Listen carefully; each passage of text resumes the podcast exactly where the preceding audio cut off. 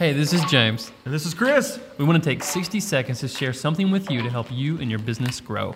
You ready? Get set. Go.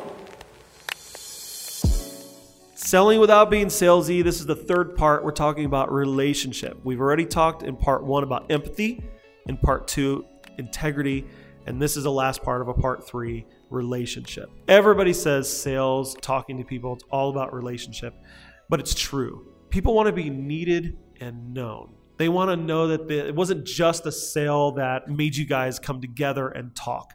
They want a touch base. They want you to follow up. Continue to care about them and build a relationship. Some things will happen here. When the relationship is built, more trust is built. When more trust is built, more opportunities arise, whether that's more business with them or connection with someone else. Relationships are super important. Even if there's no sale involved and you don't make any money, having that relationship available where they can succeed or you can reach out to them is super valuable. So work on those relationships.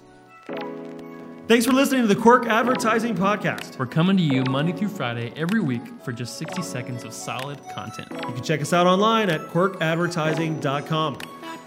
.com.